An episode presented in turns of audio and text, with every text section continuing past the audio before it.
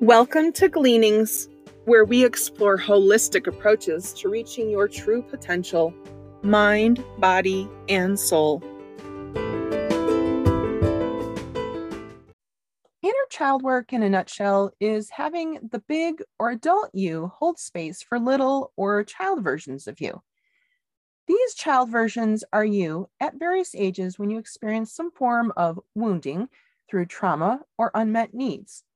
Holding space can be simply acknowledging that the wounds exist. But as you do inner child work, it can look a little more complex, such as when you're anticipating or possibly triggered. During that scenario, letting your little girl know that adult you has it handled and that little you can breathe easy and relax.